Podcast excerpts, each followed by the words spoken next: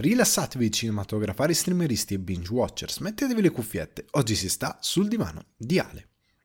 Qui Alessandro Di Guardi, trascendentale presentatore di Sul divano di Ale, accompagnato dal mesmerizzante Sibau con la sua So There Are No Fuck Buddies. In questa puntata di Sul divano di Ale vi parlo di Quentin Tarantino at large. Il regista americano è scatenato come il suo Django e parla di un sacco di cose e solleva una interessante domanda. Stiamo vivendo una delle peggiori epoche del cinema? Parliamone. Per le recensioni vi porto Slow Horses, serie Apple TV Plus con un magnifico Gary Oldman a interpretare una spia decaduta a capo di uno dei peggiori, a capo di un gruppo di peggiori agenti dell'MI5. Torna il Noir Vember con A Land Imagine, neo noir premiato a Locarno che dovreste assolutamente recuperare. Parlando invece di novità, è finalmente giunto il Natale e non esiste Natale senza Charles Dickens e quindi recensisco Spirited, Magia di Natale, commedia natalizia di Apple TV Plus che grazie al team di La La Land fa ballare e cantare magnificamente Will Ferrell e Ryan Reynolds. In chiusura, Bardo, la cronaca falsa di alcune verità, ritorno alla regia di Alejandro Inarritu che consegna al pubblico il suo 8 e mezzo. Per chi rimane dopo titoli di coda, l'after show di Sul Divano di Ale, vi porto le prime impressioni su Mythic Quest stagione 3 e chiacchiero di quel piccolo genio che è Rob McElhenney. Chiacchiere, eh, domande e argomenti frizzantini vi aspettano in questa puntata di Sul Divano di Ale. Ragazzi e ragazze, bentornati sul divano di Ale. Fare l'intro è stato di una difficoltà inenarrabile, perché come alcuni di voi eh, sapranno, seguendomi sui social e via discorrendo, questa settimana sono stato anch'io colpito da, da malattie in modo generico. Eh, in modo generico perché eh, avendo un bambino piccolo a casa che va all'asilo, l'asilo è un gruppo di diffusione malattie e mio figlio le sta facendo tutte, tutte, come tutti gli altri bambini. Ogni giorno vanno, fanno come noi quando eravamo bambini, ce l'hai, no, doppione, che fa, ce lo scambiamo, loro fanno la stessa cosa con i germi. E i germi che prendono questi bambini sono praticamente dei ninja, sono dei ninja super trainati che si presentano a casa tua tramite tuo figlio come cavallo di Troia, si sganciano e ti attaccano. Mio figlio un giorno mi ha tossito tutto il giorno in faccia e di conseguenza io un paio di giorni dopo avevo mal di gola, raffreddore e mercoledì, se non ricordo male, mi sono svegliato afono, cioè non riuscivo a parlare. Giovedì ero quasi totalmente afono, nel senso che avevo un filo di voce, eh, veramente in- impossibile emettere quasi suoni, ero devastato. E quindi il podcast videoludico non è uscito, quindi l'arcade di Alien non è uscito, vi chiedo scusa per questa cosa, ma seriamente non riuscivo a lavorare. E questa settimana comunque ho fatto molta fatica a, a lavorare perché c'è, c'è stato un giorno e mezzo in cui stavo davvero male, ero a terra tantissimo, tant'è che un pomeriggio so, ho, ho lavorato la mattina, dopo pranzo mi sono accasciato sul divano, mi sono messo nelle cuffie una live di Old Gen, perché segue i videogames, eh, credo che sa chi sono, e mi sono addormentato con loro in sottofondo, non perché li trovo noiosi, li trovo molto interessanti, mi sono addormentato con loro in sottofondo perché il mio corpo si è spento. E ho riposato un intero pomeriggio perché non ce la facevo veramente più. E quindi sono molto rallentato, farò molta fatica in questa puntata, state con me, ma soprattutto il flow di lavoro è stato impattato da questa cosa. Alcune cose che dovevo registrare, come ad esempio la nuova parte della monografia di Lynch, non sono riuscito a registrarla. Però con la settimana che viene farò tante cose. Poi ci sono un sacco di cose per Natale che sto preparando. E quindi il divano d'oro e vi discorrendo. Però per fortuna siete voi che mi supportate, c'è Valentino Todesco che è diventato uno dei nuovi patron. Benvenuto sul divano, ti ringrazio dal profondo del mio cuore, caro Valentino. Grazie per essere un patron e grazie per, ehm, per, esserti unito. Questa settimana non mi avete fatto una domanda. Io mi aspettavo una domanda, cari Patreon. E siccome ero devastato dalla malattia, cioè questa settimana paradossalmente l'ho postata prima del solito, l'ho postata il venerdì sera slash pomeriggio. Però nessuno mi ha fatto una domanda su Tarantino, perché questa settimana si parla tanto di Tarantino e um, mi ha fatto strano perché è una cosa calda, è uno bello caldo. Tra l'altro voi che siete Patreon e che avete la, la possibilità di farla prima, di avere la, la, la priorità. Questa settimana avete avuto una priorità assoluta perché io generalmente se vedo pochi stimoli dei Patreon magari vado a tutti gli altri ascoltatori che vogliono fare una domanda. Però ero talmente devastato che non ho fatto questa cosa, quindi chiedo scusa ragazzi, cercherò di rimediare. Ecco, farò qualche livettina sotto Natale per fare qualche sperimentino diverso e per stare con voi in una maniera diversa. Non solo su Twitch ma anche su YouTube, sarà su tutte e due le piattaforme. Ehm, Comunque, eh, ringrazio nuovamente Valentino per il sostegno. Vi ricordo ai Patreon, quelli più ehm, di alto livello che hanno la colazione da re, che c'è il contenuto esclusivo di novembre e parla di noir. Vi parlo di tre noir che eh, vi consiglio tantissimo del perché mi piace il noir e in particolare perché vi consiglio questi tre. Si va da passato a più noir più vicino al presente. Quindi ricordandovi questi contenuti, veniamo più segniamoci sediamoci tutti sul divano, eh, non siamo afoni, vogliamoci bene. E um, io ho una domanda che credo che anche alcuni di voi avranno sollevato.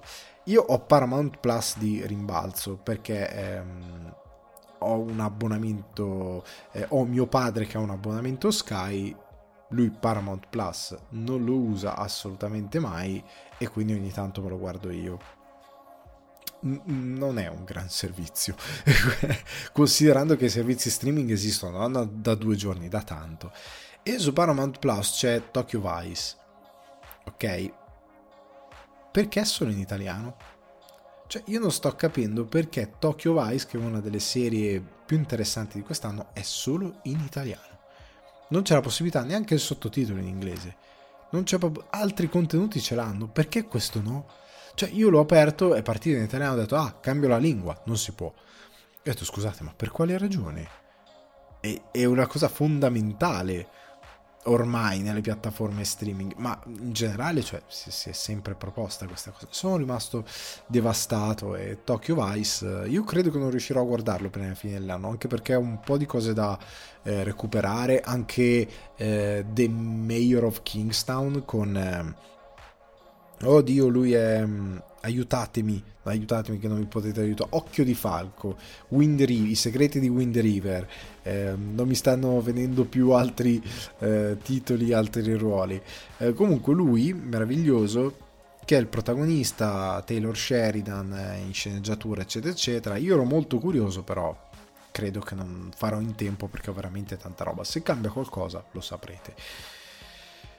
Wrappiamo ci distendiamo, veniamo un po' alle news di questa settimana, così piena di recensione. Ecco perché in recensione, ragazzi, questa settimana ci va un sacco bene. Perché comincio sono settimane dove ho detto, cavolo, ragazzi, questa settimana è un disagio, ci va veramente male a livello di recensioni. Questa settimana invece posso dire, cavolo, ragazzi, ci va davvero bene perché vi anticipo già che sono tutte recensioni molto positive. Vi consiglio roba di un certo livello, veramente è andata bene questa settimana. Però partiamo dalle news, ok? E la prima news è una di quelle che ci porta indietro nel tempo, almeno me e chi è della mia età, ovvero Lionsgate adatterà Streets of Rage per il grande schermo. Street of Rage, Streets of Rage era un picchiaduro a scorrimento della Siga che era molto in voga all'epoca. I picchiaduri a scorrimento all'epoca erano il pane, cioè erano come gli open world adesso. Chissà di videogiochi sa esattamente cosa sto parlando. Cioè era uno di quei generi che si faceva in massa io ne ho giocati 2000, Punisher, Cadillac e Dinosauri, quelli sulle tartarughe ninja, veramente eh, co- com'era quell'altro Baby Capitan Commando, ne ho giocati 700 milioni, tra cui anche ehm, Streets of Rage che recentemente è anche tornato sulle console di nuova generazione con un quarto capitolo, ehm, comunque è un brand molto eh, famoso. Lionsgate si è preso i diritti, lo porterà sul grande schermo, eh, perché ormai i videogiochi stanno continu- conquistando il grande schermo e poi ne parleremo ehm, anche con un'altra eh, notizia molto molto forte, poi ne, ne parlerò.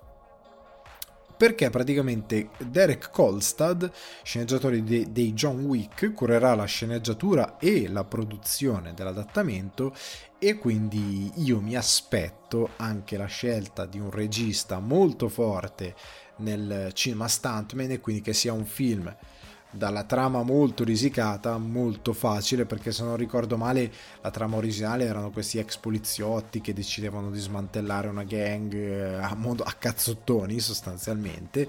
Era una cosa proprio molto anni 80, primi 90, cioè la classica cosa andiamo noi a mani nude, a cazzottoni con i cattivi che erano dei punk, con gli smanicati di jeans, cioè era questo l'ambiente di Streets of Rage. Poi il titolo è perfetto, Streets of Rage, cioè eh, strade di rabbia, eh, cioè perfetto, eh, benissimo, hai già detto tutto. è anche molto evocativo anche per un film Strade di rabbia dal 18 luglio al cinema, cioè una cosa così, no?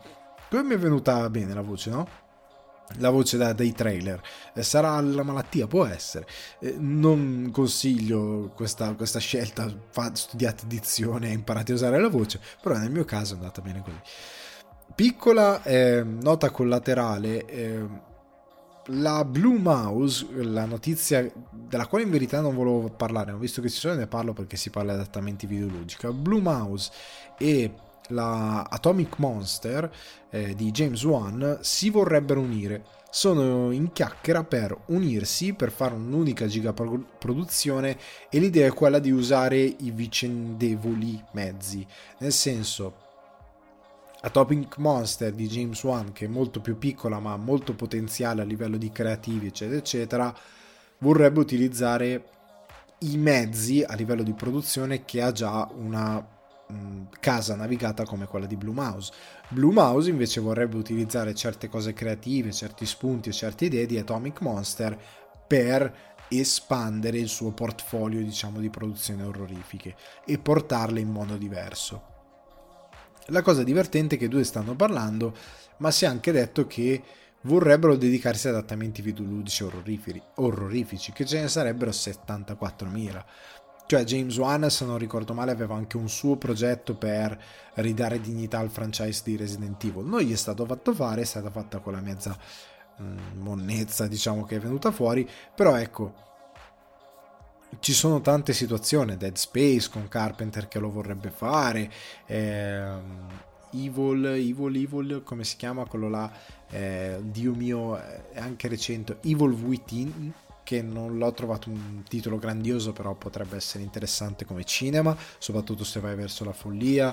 Eh, ci sono tanti horror, soprattutto se si va verso la follia, eh, come Deadly Premonition. Se fai una cosa mezza trash, fuori di testa, orrorifica, Deadly Premonition viene una bomba, il pubblico ci va con le granate al cinema, con le granate di entusiasmo ovviamente, perché ti viene fuori una cosa stralunata a livello orrorifico, però trash, quel tipo di trash che ti piace, che ti intrattiene. E secondo me potrebbero fare delle gran cose insieme e io spero che questa cosa vada a buon fine. Blue Maso è una grande casa di produzione, James Wan quando si impegna sa fare eh, il suo e quindi spero vada tutto per il verso giusto. Veniamo a una notizia un po' più seriosa, un po' più abbottonata anche se non è vero, che si collega in verità con quella di Streets of Rage cioè Bradley Cooper sarà protagonista del nuovo film di, su regia di Steven Spielberg dedicato a Bullet. Bullet era questo poliziesco con Steve McQueen del 1968. Però è stato deciso che il film di Spielberg non sarà un remake, ma sarà una storia completamente nuova, sempre con questo personaggio e che Josh eh, Singer, che è il coautore del caso Spotlight, la sceneggiatura del caso Spotlight, cur- curerà appunto la sceneggiatura con Bradley Cooper protagonista. Molto interessante, Spielberg che interpreta, che interpreta, che dirige un film di questo tipo è un po' un sogno. Soprattutto è una cosa da parte sua molto coraggiosa, nel senso, e, e lui le sfide per ora le vince, nel senso che lui negli ultimi anni, se guardate, si è diretto eh, Ready Player One, che era diciamo un film per, per giovani registi in teoria, perché ampio uso di VFX, ampio uso di green screen, eh, una storia dedicata a un tipo di pop molto più legato a un pubblico più giovane di quello di riferimento solito di Steven Spielberg, lui è riuscito a masterare tantissimo quel film e ha lavorato con i VFX in una maniera incredibile, portando a scuola tutti gli altri registi più giovani, compreso i tanto eh, idolatrati russo per i loro Avengers che sono dei buoni film, ma spostatevi rispetto a quello che ha fatto Spielberg. Poi si è preso West Side Story, che tanti dicono sia un classico, sia un classico, ma come ha diretto un musical Spielberg rispetto ad altri, non c'è storia, cioè proprio un livello infinitamente superiore e ora l'azione, che è un genere che negli ultimi anni, appunto, con questa rinascita del cinema stunt, creare un film invece un poliziesco più classico, più anni 70, portarlo magari indietro nel tempo, non so se magari lo sposteranno verso il presente, questo bullet, magari sì, però riportare quel tipo di narrazione con una eh, azione meravigliosa perché, mm, oddio, Spielberg l'azione ha dimostrato più e più volte saperla girare alla grande in modo rocambolesco, però portarla a schermo con la sua poetica, magari lavorando con delle nuove eh, tecniche a livello di stunt coordinator, eccetera, eccetera, potrebbe portare a un risultato inaspettato e meraviglioso che può dare qualcosa di nuovo all'azione ibridando la regia di Spielberg e um, nuove forme di, di intrattenimento all'interno del genere action, diciamo così. Vediamo cosa succederà. Vediamo cosa farà Spielberg. Potrebbe essere interessante anche qualora lui decidesse non affidarsi a questa cosa di fare il suo film d'azione come lo concepisce lui. Perché il cinema Stuntman è interessante, ma non è l'unica via. Perché ti può venire anche a noia quel tipo di offerta. Quindi, occhio.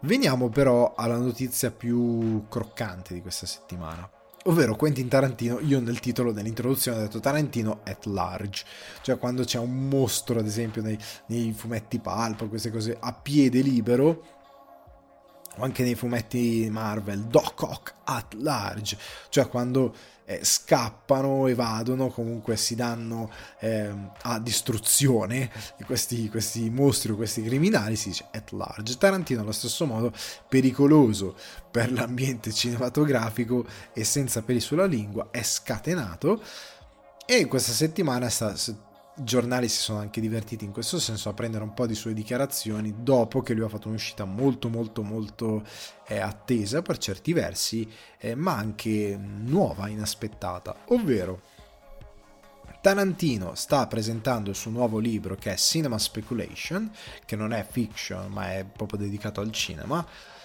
Sta presentando questo suo libro che io vorrò leggere assolutamente e mentre era a New York ha annunciato, così a schiaffo, che dirigerà una serie limitata da 8 episodi che da quello che ho, che ho letto sui vari variety eccetera eccetera dovrebbe arrivare nel 2023. Quindi nel 2023 lui fa tutte cose e ce la consegna. Questo è stato, è stato, ehm, questo è stato detto, anche se mi sembra strano che sia, stato così, che sia così veloce che sia così avanzato, perché comunque 8 episodi è tanta roba e Tarantino non è uno che anche che se ha fatto televisione perché vi cito due cose. Tarantino è uno che ha comunque lavorato in televisione ha scritto e diretto due episodi di CSI nel 2005 ha diretto un episodio di ER nel 95 e ha recitato in Alias in un personaggio ricorrente che compare nel 2002 e poi nel 2004 ora sono cose piccole però Tarantino credo abbia imparato i ritmi anche della produzione televisiva. Ora i ritmi della televisione sono diversi, però è Tarantino.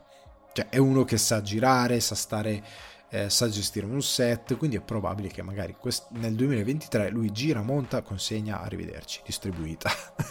può essere, può essere. Io uh, mi sarei aspettato almeno 2024, però se fa tutto nel 2023, anche perché lui non è che ha grosse botte di CGI, VFX da rivedere in post, quindi è tutto plausibile.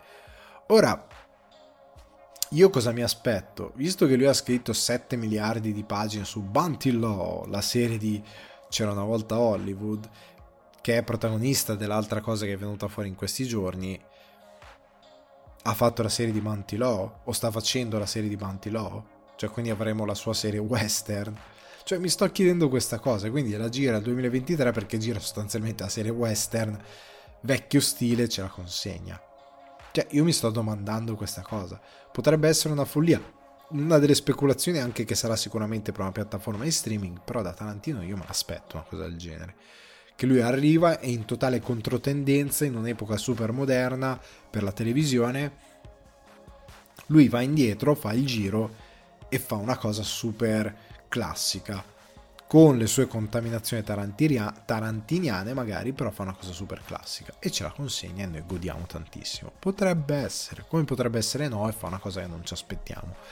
Però, interessante. Riguardo questa cosa, perché dicevo si collega c'era una volta a Hollywood, questa mia speculazione, e perché io immagino questa cosa? Perché ospite da Howard Stern, dal quale spesso si fa una chiacchiera, ha risposto finalmente a una domanda su qual è il tuo film preferito.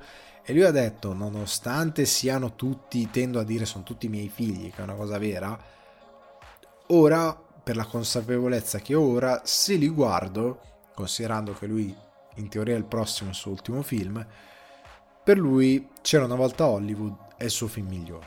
Cioè è il suo film preferito. È quello che predilige di più è quello che secondo lui è il migliore della sua carriera allora, per quanto mi riguarda, potrebbe anche aver ragione.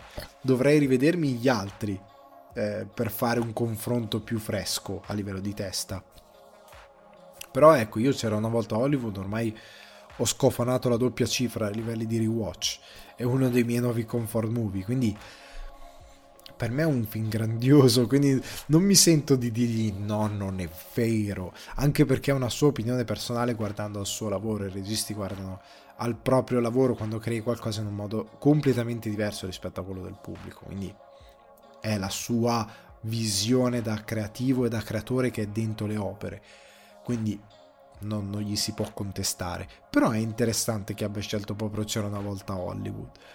Perché tanti potrebbero vivere con la nostalgia da poeta maledetto dire no, ma niente, è puro come il mio primo film, cosa ne so oppure ehm, tornare a livello di nostalgia al momento magari più ehm, che gli manca di più della loro carriera, il momento in cui è esploso, il momento magari in cui era tutto nuovo, fantastico e magari un autore potrebbe dire ah ma però i tempi in cui ho fatto che ne so Pulp Fiction ah che tempi incredibili come, come ho goduto in quegli anni e dire poi eh Pulp Fiction è il mio film preferito potrebbe succedere anche quella cosa lì. Invece Tarantino prendere l'ultimo perché c'è una maturità diversa, una consapevolezza diversa. Eh. Poi lui non si vergogna dei suoi film, perché comunque appunto sono tutti i suoi fini, è orgoglioso.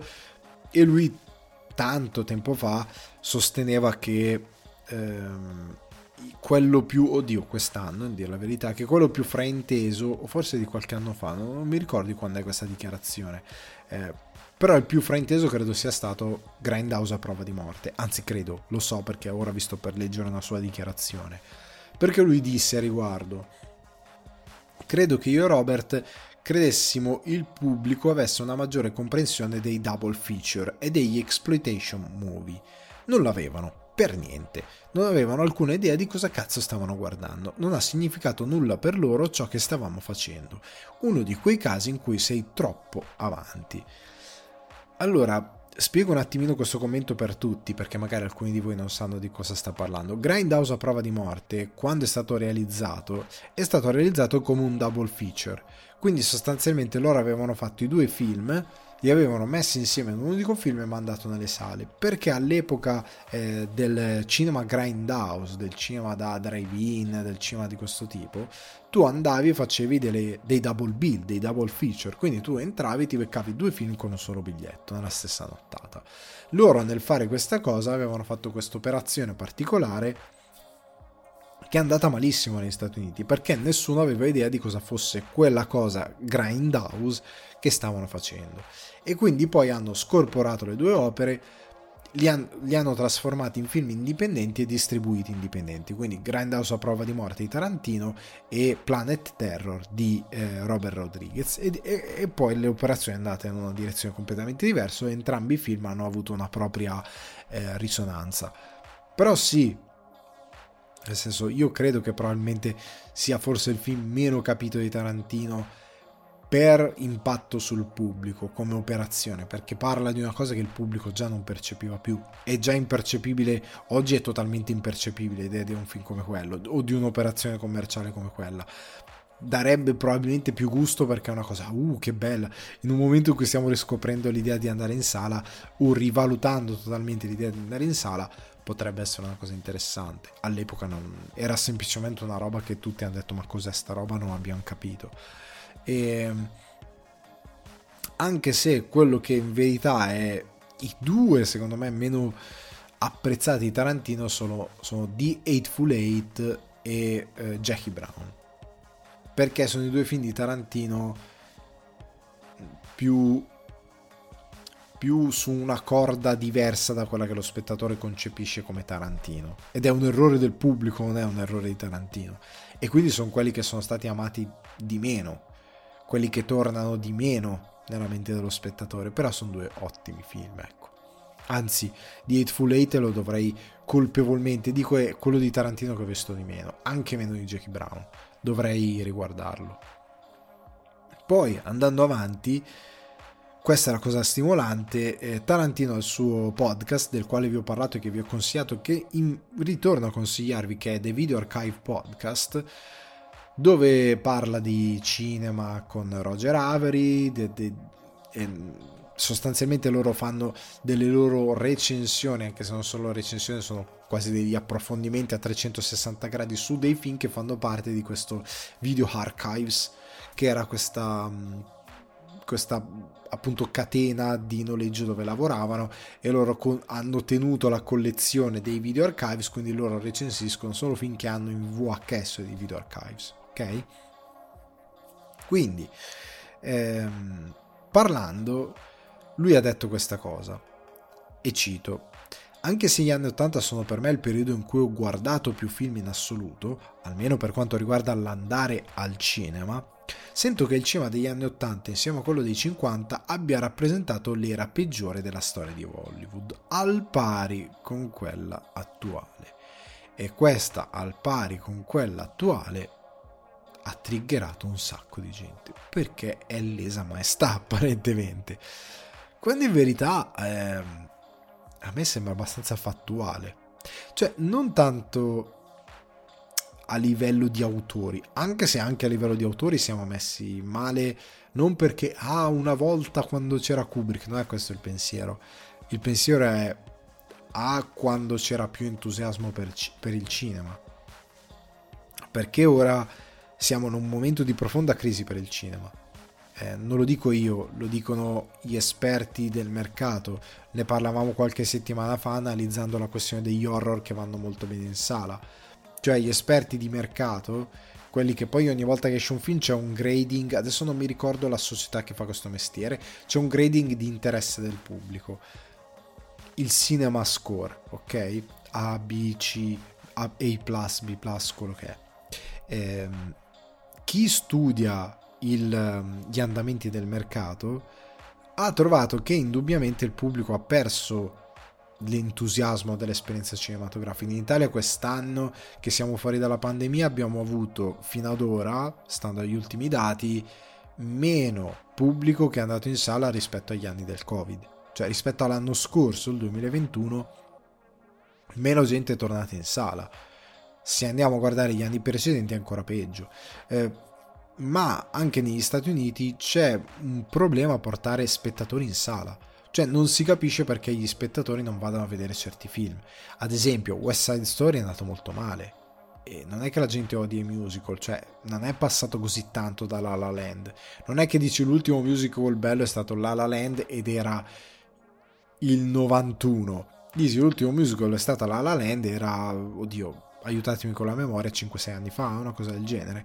Non c'è stato uno stacco temporale così ampio da poter dire, eh no, cavolo, però in effetti.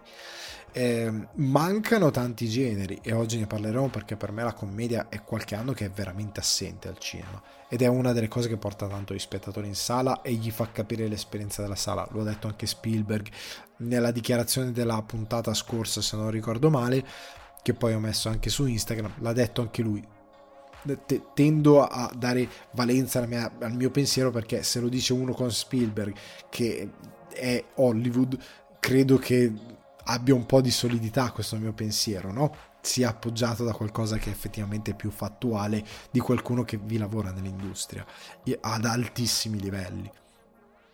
Comunque, ehm, io credo che sì, siamo in un'epoca eh, peggiore, in una delle peggiori, perché il cinema, l'entusiasmo è palesemente calato, non interessa il cinema così tanto a livello di portare una pellicola in sala. Eh, abbiamo degli autori, ma sono molto fragili. Eh, guardo Eggers, è un attore molto fragile. Al suo terzo film ha dimostrato molte fragilità, molti limiti di quello che può essere il suo cinema. E il prossimo film che ha scelto di essere Nosferatu potrebbe essere un film che lo riporta a dire no, no, ok, abbiamo comunque un autore, o un film che lo riporta a dire no, ha sbagliato ancora, nonostante sia un po' tornato a casa. Eh, abbiamo eh, Jordan Peele che ha fatto un terzo film molto interessante, però per molto pubblico recepito un po' più con freddezza, non amatissimo, sempre che sia andato bene. Eh, I titoli che stanno andando molto bene sono eh, requel, reboot, eh, quelli che vanno sempre super bene sono il filone supereroistico, ma appunto abbiamo gravi mancanze come quello della commedia, abbiamo gravi mancanze anche ehm, nel pubblico che risponde all'azione, cioè il pubblico ha risposto molto bene a Top Gun Maverick, credo, spero risponderà bene a John Wick 4, visto che è uno dei cult del cinema di questi anni, però inizia a essere vecchiotto come franchise, ma non ha risposto per niente tipo Ballet Train. Eh, ci sono delle cose strane che appunto gli esperti guardano e dicono ma questo film è un film che solitamente eh, parlando anche di animazione e altro avrebbe spaccato. Perché c'è stata questa indifferenza? Eh, In the Heights l'altro musical arrivato l'anno scorso bellissimo con delle canzoni stupende. Eh, un grande musical è stato percepito poco male. Eh, il sequel di Knives Out ora Glass Onion sta arrivando su Netflix perché non c'era una produzione disposta a investire in un film che aveva già dimostrato di incassare tantissimo e di piacere al pubblico perché proprio riempie quel gap delle commedie eccetera eccetera che non arrivano così tanto e così bene al pubblico. Quindi effettivamente sì stiamo per percezione di quello che è il cinema vivendo una brutta epoca perché non riusciamo a divertirci così tanto col cinema? Passiamo molto più tempo a casa sul divano e non riusciamo ad avere a vivere anche bene molto spesso l'esperienza del cinema stesso. Facciamo fatica a trovare anche le strutture adeguate molte volte. Eh, e sì, per, per, quanto mi riguarda c'è una mancanza di creativi, non ne abbiamo così tanti così eh, entusiasmanti di, eh, di creativi. Se guardo anche alla commedia, chi fa commedia a livello di regia, Dio mio, io sto iniziando. Uno dei miei eroi è Seth Rogen. Seth Rogen non ha più 30 anni, è, per, è un over 40 ormai. E sta iniziando a spostarsi anche su eh, altre ambizioni, altre produzioni. Eh, non per niente in eh, Fablesman di Spielberg.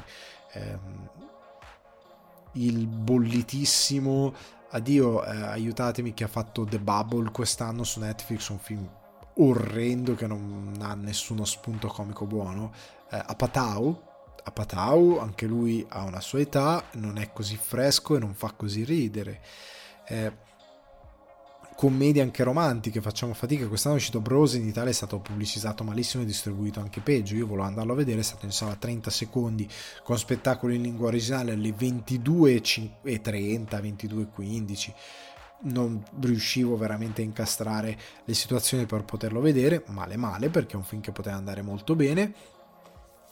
Io trovo che sì, Tarantino abbia ragione. Non commento sugli anni 50 e gli anni 80 perché non ho il quadro completo, però che l'era attuale sia una brutta era, sì, cioè, perché si sta anche intravedendo una sorta di tra virgolette fallimento del cinema anche se in verità secondo me ci sarà una grossa eh, rimescolazione, uno di, quei, eh, di quegli intrattenimenti che andrà più che altro a diventare meno remunerativo ma non morirà, ecco.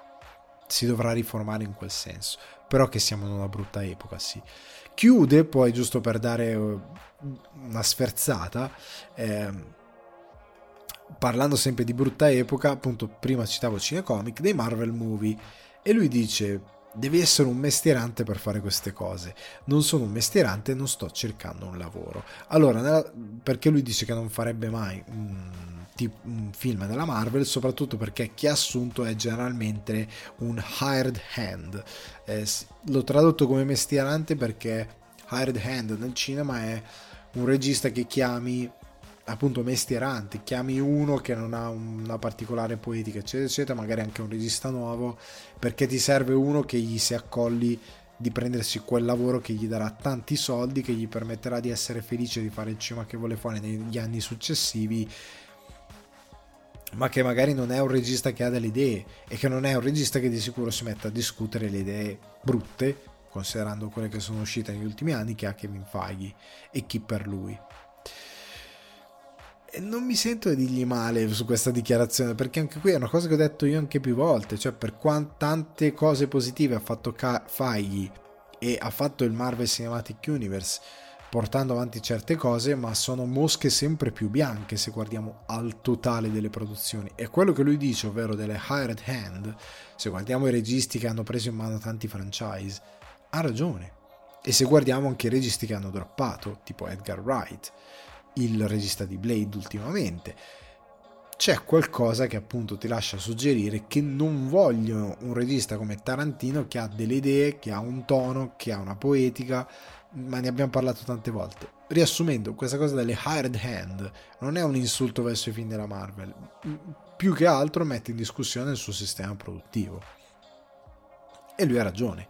Prendere Tarantino di deve fare il film così come vogliamo noi, con questi tempi comici, con queste cose, non succederà mai, eh, è chiaro. Ora, per collegarci alle recensioni, vi parlo di Gary Oldman. Tante testate hanno scritto Gary Oldman si ritirerà dopo Slow Horses. In verità hanno un po' rimescolato delle dichiarazioni che lui ha rilasciato a Deadline. Ha fatto questa intervista eh, dove lui ha parlato del suo percorso di attore. Partendo da una cosa, dove dice eh, una cosa che è perfettamente capibile. Ve la leggo. Quando fai qualcosa come Hannibal affront- eh, e sai che devi affrontare qualcosa come 6 ore di make-up e dovrai stare in giro con trucco prostetico e colla e avere la faccia che ti prude alle 3 del mattino, eh, ti sta bene quando ho lavorato su L'ora più buia mi è stato applicato del make-up 63 volte e ho lavorato per circa 53 giorni filati e perciò è quasi liberatorio arrivare sul set ed essere pronto in mezz'ora per girare piuttosto che arrivare ad essere conscio di dover stare seduto al make-up per 3-4 ore prima che la giornata cominci. Ho appena compiuto 64 anni e penso che forse i giorni dello stare seduto su eh, una sedia da make-up sono per me ormai finiti. Allora, qua eh, Oldman dice una cosa che ha perfettamente senso. A 64 anni hai meno entusiasmo di dire vai, arrivo, devo fare un ruolo in Hannibal come quello che ha fatto lui, dove faceva quel tizio con la faccia tutta de- devastata. E ok, arrivo alle 3 del mattino o anche prima, mi siedo perché devo fare 6 ore di make up, mi metto lì, mi fanno, devo imparare le tecniche di resistenza alla tortura della, della, della CIA come avevo fatto, non mi ricordo chi, se Jim Carrey o qualcun altro, per il Grinch, sto lì, mi siedo, eh, mi faccio fare tutta sta cosa per più di un mese per quasi due mesi e lavoro, però ho 40 anni, 30 anni, quello che è, sono un po' più entusiasta, lo faccio, credo nel progetto me l'accollo. A oltre 60 anni te l'accolli un po' meno. Te l'accolli un po' meno e vorresti fare il lavoro dell'attore in modo più canonico, diciamo, diciamo così. Quindi arrivare, metterti il tuo costume di scena come Slow Horses, in mezz'ora sono pronto, che fa? Si gira? Andiamo? Che non vuol dire farlo eh, passivamente il lavoro, ma farlo come è abituato un attore, anche un attore di teatro, eccetera, eccetera. Quindi lui dice questa cosa che è molto capibile e ha molto senso. Un attore, soprattutto con la carriera come la sua, vuole un attimino distendersi, rallentare e via discorrendo. Ha perfettamente senso, non mi sento di pigliarmela con il buon Gary Oldman. Poi andando avanti nella, ehm, nella, nella, nella, discussione. Lui a un certo punto dice, parlando di ruoli, eccetera, eccetera, dice, eh, vedo il mio ritiro all'orizzonte. Eh, d'altronde, appunto, appena compiuto 64 anni, non sei eterno. C'è chi vuole lavorare tutta la vita, c'è chi fino a 90 anni, uno come Hopkins, tipo, che vuole continuare a recitare, perché gli piace, perché il suo, il suo lavoro non lo vuole mollare e ci sta, che non è una cosa, sono sempre i, i, i subdoli, diciamo, quelli, eh, questi vogliono i soldi, non è per i soldi che lo fai. Eh, non avete mai conosciuto quelle persone, se no, mio Dio, dove cacchio vivete? Però quelle persone che, cavolo, vanno in pensione, però hanno l'orto, c'hanno, fanno il tuttofare nel palazzo vicino perché perché gli piace il fai da te, gli è sempre piaciuto, prima lo facevano per professione, però adesso lo fanno così a tempo perso perché sennò si annoiano come le bestie. E la stessa cosa per un attore che per fortuna fa un lavoro molto nobile e per fortuna poco logorante, cavolo, è bello avere la possibilità di poter continuare a recitare. Io onestamente, come i registi, anche se è un lavoro un po' più pesante, Lynch sul set, un uomo di 70 anni all'epoca, ora ne ha di più, eh, sul set di The Return un giorno cadde sulle ginocchia, tutti gelarono, perché era talmente stanco che è, è inciampato ed è caduto sulle ginocchia. Poi si è rialzato tutto a posto. Però è normale perché nel suo caso quando stai sul set dalle 12 alle 18 ore al giorno a 70 anni, raga, è pesante è pesante, non sei più un pischello di 20 anni, cioè io li ho fatti set, girare anche un corto ti ammazzi una giornata di lavoro. Io la giornata che stavo sul set e uscivo di casa la mattina presto alle 6, alle 7 e tornavo a, a casa, non lo so, anche alle 7 e mezza, alle 8 tu torni a casa, ti fai la doccia e ti rannicchi in un angolo e vuoi stare lì. Cioè, se ti, ti danno una fetta di pizza, la prendi, inizi a masticarla come un criceto, la mangi mentre ti addormenti. Cioè, sei devastato. Per un uomo di 70 anni è pesante. Però per un attore che, soprattutto con i ritmi del, G, del cinema, giriamo, Chuck, quante volte vedete gli attori che dormono sul set? Perché magari tra un Chuck e l'altro passa un'ora. E I ritmi sono quelli che sono e tu magari devi stare tante ore su questo stramaledetto set. Però se riesci a farlo, fallo. Se non riesci a farlo, se ti senti dire scusate, però io non ho più voglia di fare Cioè, io ho fatto il mio, ho dato tutto quello che potevo dare, il mio ritiro a quest'età è, ha senso che sia all'orizzonte, quindi ha detto semplicemente questa cosa, il mio ritiro all'orizzonte, è capibile. Ma poi dice sempre al, al giornalista di eh, Deadline, sai, se chiudessi interpretando Jackson Lamb, ovvero il protagonista, uno dei protagonisti di Slow Horses, mi riterrei, mi riterrei scusate, molto onorato e molto fortunato. Non direi mai che non accadrà mai.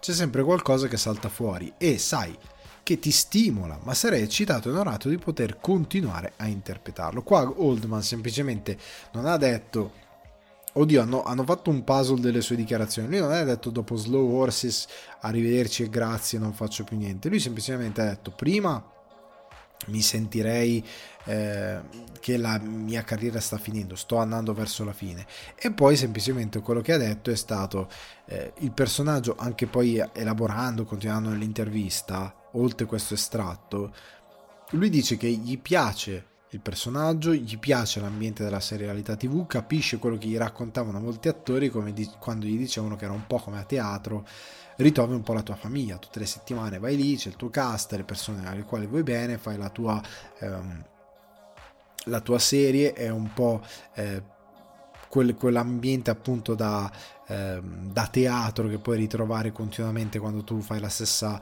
eh, recita, continuamente ritrovi le stesse persone, lo stesso regista, quello che è e, e, ti trovi un po' in famiglia, c'è un po' di quel cameratismo buono di questo tipo di lavori e lui semplicemente dice io mi trovo bene a fare questa cosa, mi, mi, mi sta bene, mi veste bene, se dovessi finire, se non dovesse arrivare qualcos'altro di molto grande, di molto importante che mi stimola ad interpretare e dovessi chiuderla qui, a me andrebbe bene. Sarei anche molto fortunato, anche perché la serie è un'ottima serie. E ora ve ne parlo nelle recensioni. perché come eh, promesso questa settimana abbiamo la recensione di Slow Horses. Oddio, come promesso a, ai Patreon che hanno diritto alle anteprima al, um, al titolo di coda che è l'after show del podcast dove gli avevo già parlato di questa serie. Vi recensisco la stagione 1 anche perché in un sorprendente colpo di coda stagione 1 che trovate su Apple TV Plus perché è una serie Apple TV Plus la stagione 2 è in arrivo il 2 dicembre quindi tacchete tacchete il 2 dicembre sarà anche il continuo di questa serie di cosa parla? allora una squadra di ufficiali dell'intelligence britannica prestano servizio in un dipartimento sgradevole dell'MI5 a causa di errori che hanno posto fine alle loro carriere guidati dal brillante ma irascibile leader Jackson Lamb, che è quello di cui parlavamo sopra. Il loro contributo diventerà fondamentale quando River Cartwright, giovane agente alla ricerca di riscatto, rimane coinvolto nelle indagini dietro il rapimento di un giovane cittadino di origini musulmane da parte di un gruppo di estrema destra. Ok, questa è la trama di Slow Horses, è ovviamente una serie spy. Faccio una nota, una nota perché già l'altro giorno parlando con, ehm, con il buon Paolo Cellamare lui mi dice com'è MI5 non è MI6 quindi do una nota di colore che se non lo sapete come io quando ho iniziato a guardare la serie non lo sapete basta. l'MI5 è eh, partiamo dall'MI6 l'MI6 quella che vediamo in 007 per capirci è la Secret Intelligence Service, ovvero il servizio di sicurezza e spionaggio estero, quindi per la sicurezza del paese però rispetto all'estero. L'MI5 invece è il Security Service interno, quindi l'ente di sicurezza di controspionaggio interno alla nazione, quindi per la sicurezza del paese. Sono sempre agenti segreti, ma non agiscono su una tavola internazionale, ma solo su, ehm, a livello interno ed è una cosa comunque molto molto appassionante perché ehm, la serie ha ehm, parte a parte che questa prima puntata dove praticamente c'è una cosa super adrenalinica subito pronti via ed hai tutta un'idea di questa di cosa sta succedendo un senso di urgenza un attentato che sta avvenendo pa, pa, pa, e poi succede una cosa che ti sblocca questa eh, situazione di questi slow horses, che sono questi agenti che lavorano in questa uh, slaughterhouse, se non mi ricordo male come viene pronunciata, che è questo ufficio... Dio mio quanto è orribile. Cioè, se voi guardate...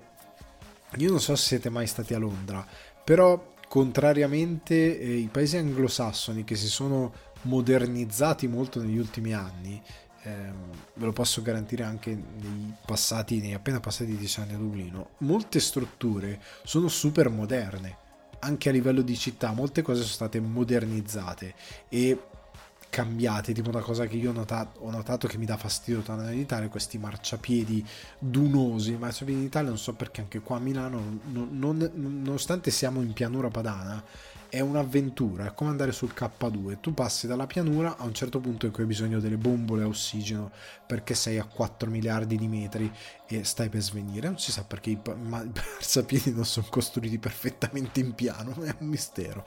Comunque, al di là di questa cosa, eh, gli edifici sono super moderni, soprattutto quelli per quanto riguardano gli edifici governativi importanti. Invece questa slaughterhouse ricorda molto i comuni e gli uffici amministrativi italiani, cioè sono orrendi, sono scalcinatissimi, vengono giù, eh, hanno milioni di e milioni di faldoni di carta ovunque, polvere, eh, sono edifici ve- è un edificio vecchio, puoi percepire la muffa che ci sono in questi, eh, in questi edifici anglosassoni vecchi dove piove sempre, dentro ci sarà umidità da far schifo. L'ufficio è orribile, è un posto orribile dove la gioia muore, però tutti questi agenti che sono stati lì e poi nei, negli episodi della serie li scoprirete anche perché, perché si confideranno vice- vicendevolmente. Eh, loro sono lì perché ognuno di loro ha fatto qualcosa che ha fatto vergognare l'MI5 e dire senti vai a lavorare lì. Non ti licenzio perché non, è, non, siamo a quel livello però ti mando lì a lavorare perché quello che hai fatto è talmente vergognoso che io voglio che tu sia stesso cioè che tu stesso venga portato al punto da dire no non ce la faccio a fare questa cosa mi dimetto. Cioè questo è un po' il il, il gioco molto eh, da, da, prigione di Guantanamo perché è una roba terrificante. Però questo è quello che eh, viene fatto. E questo gruppo di persone che è giusto che non lavori per la sicurezza nazionale perché sono terrificanti sono governati da questo Jackson Lamb che è Gary Oldman che è un, un tipo brillante cioè si capisce che poi soprattutto nello sviluppo delle puntate che lui come spia era un drago. Il problema è che lui è vera- si è veramente lasciato andare. È sporco, beve in continuazione, eh, sta sulla scrivania con questi calzini bucati. Eh, poi ha questa cosa che lui scorreggia in continuazione ed è, particolarmente orgoglioso di, di, delle, delle, flatulenze che emette. È un personaggio particolare, tratta tutti malissimo in maniera super cinica perché loro sono il peggio del peggio, lui li tratta come il peggio del peggio ed è una roba cattivissima ma che ti fa molto ridere come spettatore.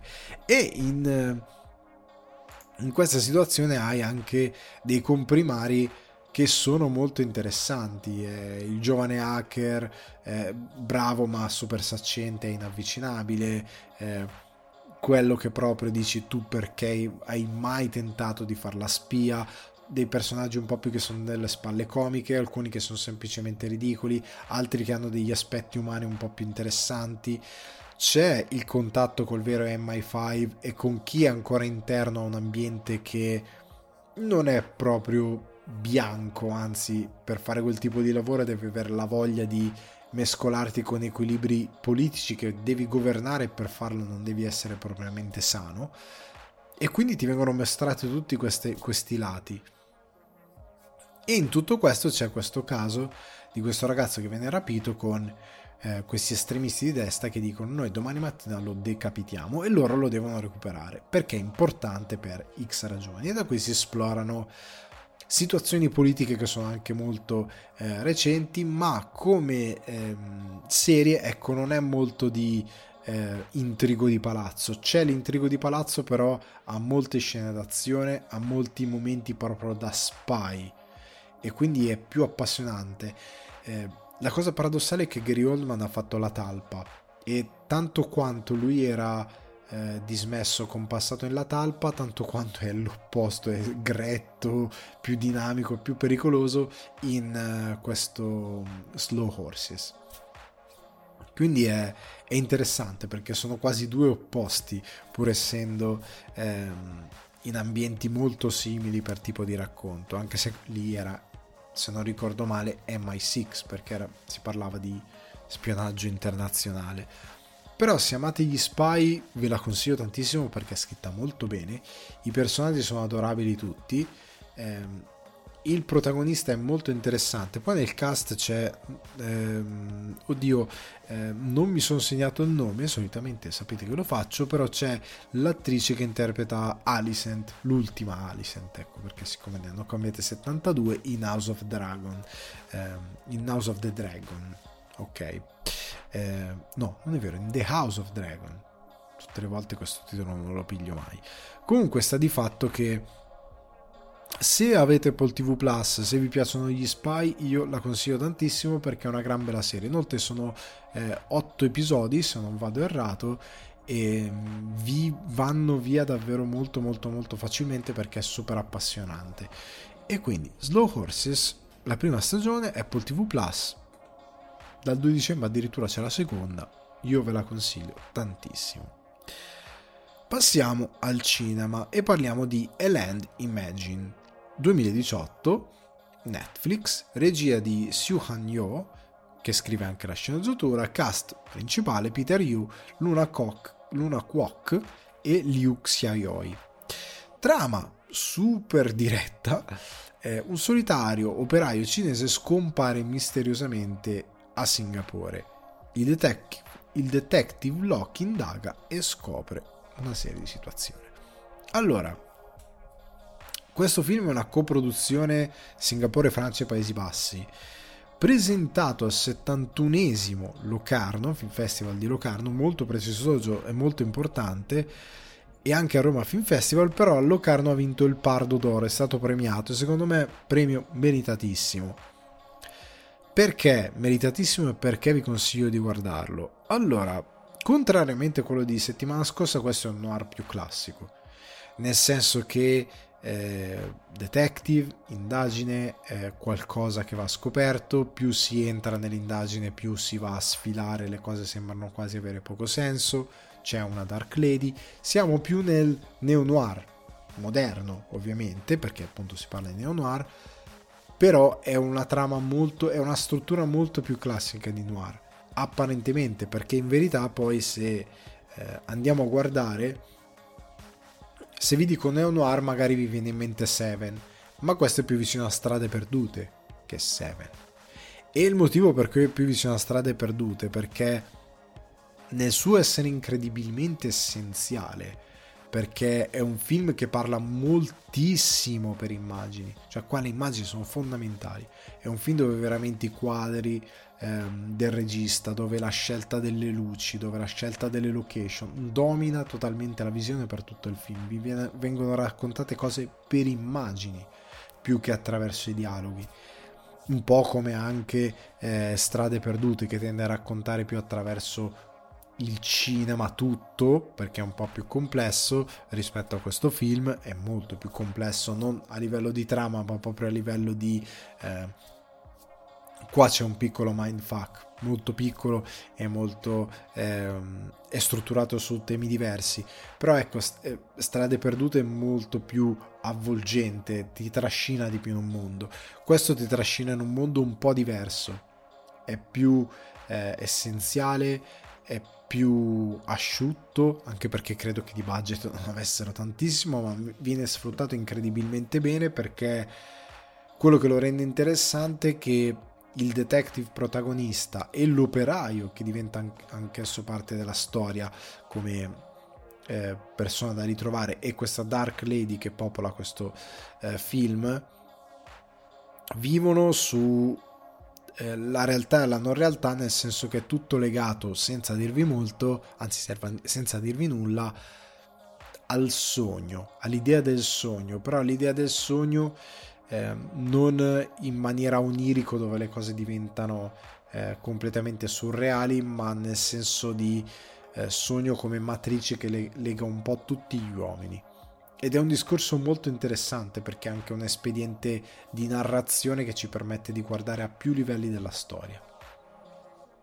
Ed è ehm, un film che poi, anche grazie a questo modo di evolversi, ha una trama sconclusionata, come tendo ad essere i noir, che però è molto appassionante ed è molto appassionante, ripeto, per come è costruito a livello visivo, a livello di regia, a livello di montaggio.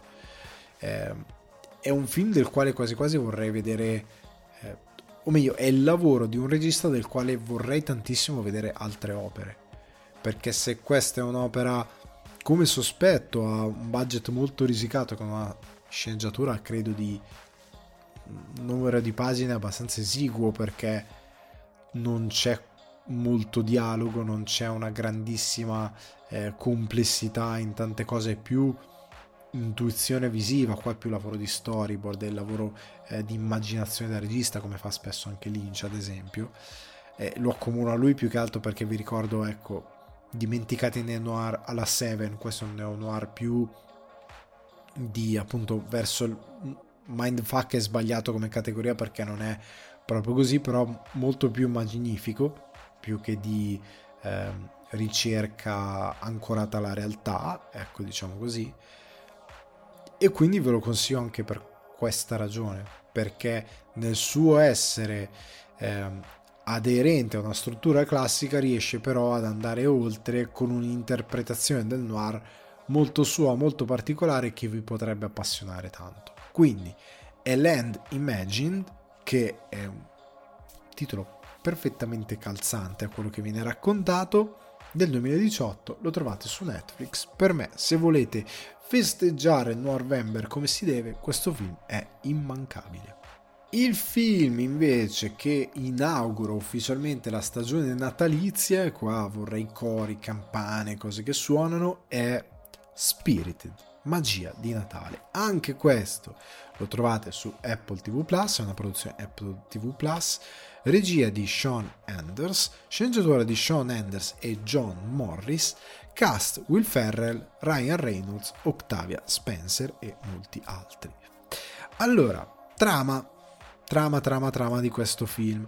Ogni anno il fantasma del Natale presente, ovvero Will Ferrell, sceglie un'anima da redimere con la visita dei tre spiriti e quest'anno sembra aver scelto uno Scrooge impossibile da salvare, ovvero Clint Briggs, interpretato da Ryan Reynolds, così fermo sulle sue posizioni da ribaltare il campo da gioco e mettere il fantasma del Natale presente al centro di un viaggio nel proprio passato. Ok, questa è la trama offerta dal stesso Apple TV Plus. Nota prima di cominciare: il film è un musical. Il film è un musical, però non vi spaventate per due ragioni. Prima di tutto perché dura due ore e queste due ore hanno circa un 30 meno di 40 minuti di canzoni, che sono comunque stupende perché sono scritte dai premi Oscar eh, del duo eh, Pasek and Paul che hanno vinto appunto per La La Land per City of Stars Are You Shining Just For Me? Loro hanno scritto le canzoni di quel film in particolare questa che ha vinto appunto l'Oscar. Sono bravissimi hanno scritto un sacco di ehm, canzoni per musical e, e hanno scritto anche queste e sono straordinarie. Io vi dico quelli che tante volte che non vi piaccia il musical ragazzi è perfettamente legittimo. Cioè io capisco che dice io che comincio a cantare e ballare così d'improvviso mi crea un problema. Il punto che io dico, ci sono dei musical che sicuramente vi piacciono, magari lo stesso La La Land che ha ampie parti recitate, come questo uh, Spirit del quale vi parlo, Nightmare Before Christmas, che è un po' meno, eh, molto più musical perché è quasi tutto canzoni, eh, come Blues Brothers, che ha molte canzoni ma è molto narrativo nel suo incedere a livello canonico, diciamo tra virgolette, per farvi capire cosa sto intendendo. Questo film, anche lui ha questa commissione, commistione, è molto riuscita. Il segreto di un buon musical è di riuscire anche grazie alla regia di toglierti questa illusione che a un certo punto loro iniziano a cantare e a ballare. Ok? E questo film lo fa molto bene, ti fa accettare molto bene questa cosa, perché l'altra cosa interessante è che la scrittura delle canzoni è modulata su quello che Ryan Reynolds e Will Ferrell vogliono fare nel film, ovvero far ridere. E quindi c'è una canzone che io so già vi farà cantare, eh, io già la canto, ho visto il film eh, venerdì sera, eh, sì quando è uscito, proprio day one, me lo sono guardato subito e già la sto cantando come pazzi eh, e che vi farà un sacco ridere, che è good, good Afternoon, Good Afternoon, vi farà spaccare da ridere perché è una di quelle che secondo me quella che fa più ridere nel film, quella che, che, ha una costruzione più interessante, pur legandosi a un momento molto emotivo del film, però è stra interessante anche per l'equilibrio che hanno il personaggio di Clint Briggs e del fantasma del Natale presente, è meravigliosa. Quindi vi voglio rassicurare, se magari non vi piacciono i musical, datemi una possibilità perché vi porta molto oltre, oltre al fatto che le canzoni sono stupende. Risolto questa cosa, io ci tengo, entriamo nella critica un po' più, ehm, più cicciosa del film. Allora, i film di Natale sono molto difficili da fare, cioè è un mercato gigante, è un pozzo al quale tutti si abbeverano, qualsiasi registaccio maledetto di questo pianeta, ah facciamo di Natale, tanto è facile, buoni sentimenti. Infatti chiunque di noi sarà finito su Canale 5, io più tantissime volte, a guardare uno di quei filmacci che propongono per la tv o a volte che vanno al cinema anche fatti per Natale Tanti diranno, eh, ma la televisione adesso non ci sono più. Netflix ha il suo Christmasverse, ormai chiamato letteralmente Christmasverse, che è inguardabile per certi versi. Io ho visto alcuni film che non si possono guardare. C'è quello con Lindsay Lohan, aspettatevi la recensione perché lo guarderò sicuramente. Comunque sta di fatto che eh, i film di Natale se ne escono 100, 99 sono fatti male e se è un'annata buona quell'uno è fatto bene ed è fichissimo. Se è un'annata meno buona quell'uno è meh non mi è dispiaciuto, ma gli altri sono inguardabili. Questa è più o meno la statistica, scusate, ufficiosa che vi do sui film di Natale. Sono molto difficili. Inoltre, cosa nella quale giocano anche nel film, c'è di, mezzo, c'è di mezzo Charles Dickens. E Charles Dickens col suo canto di Natale, che è un'opera immortale, universale e meravigliosa, esiste in 2000 SAS. L'hanno fatto i Muppets, l'hanno fatto BBC, ha fatto qualche anno fa una miniserie con, ehm, Dio mio non mi sto ricordando eh, il nome dell'attore meraviglioso, comunque è il protagonista di Memento, così ci arriviamo a tutti a capire chi è. Con lui eh, ne ha fatto un film, L'uomo che inventò il Natale, dove parlano di sostanzialmente fanno canto di Natale senza fare canto di Natale, però parlando di come Dickens ha scritto l'opera, che è un film bellissimo, straordinario, è molto orrorifico per certi versi, orrorifico nella dimensione di canto di Natale ed è molto emotivo, è mo- molto bello, però esiste soprattutto SOS Fantasmi o Scrooge con Bill Murray di Richard Donner, ne esistono 2000 versioni di quell'opera. Ennesima opera e tu dici, oh porca miseria. È solo il musical a renderla interessante? Facciamo un passo indietro. Perché cosa ho appena citato? SOS Fantasmi. Il film di Richard Donner, perché è un grandioso film che io rivedo tutti gli anni con la gioia nel cuore che ho avuto il piacere di vederlo anche al cinema. Quel film è grandioso perché in sceneggiatura si rendono conto di una cosa, oltre al fatto che, piccola parentesi, Richard Donner scomparso sfortunatamente era un regista straordinario che girava bene qualsiasi genere pur mettendosi dentro del gran mestiere. Non era una hired hand era una hired hand di gran classe nel senso che era un grande tecnico del cinema che riusciva a fare azione commedia eh, fin, più leggero, eh, tutto alla grande, cioè come se sembra dici madonna che film bello. Chi l'ha fatto? Richard Donner, ok, ho capito perché è bello, eh, perché i fantasmi sono creepy, eh, le scene commoventi sono davvero commoventi, perché dirige Murray fantasticamente, mette in scena tutto con un'enorme intelligenza, ha a livello tecnico dei lati meravigliosi, ha le musiche di Danny Elfman che sono straordinarie, ma a livello di scrittura cosa si rendono conto? Che Scrooge va attualizzato. Va attualizzato nel senso che serve uno Scrooge moderno, non puoi fare di nuovo i Beneazer Scrooge, devi fare un Frank Cross.